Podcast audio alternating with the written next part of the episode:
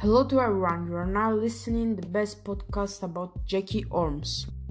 On September 1st, 2020, Google celebrated American cartoonist Jackie Ormes with a doodle.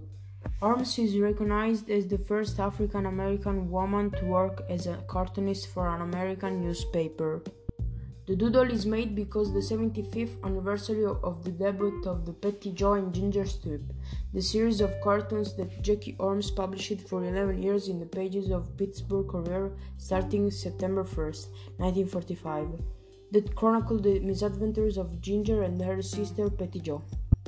In her career with their comics, Ormes faced the problem of black people in the United States, denouncing in particular gender inequality, also taking inspiration from the difficulties of her own life.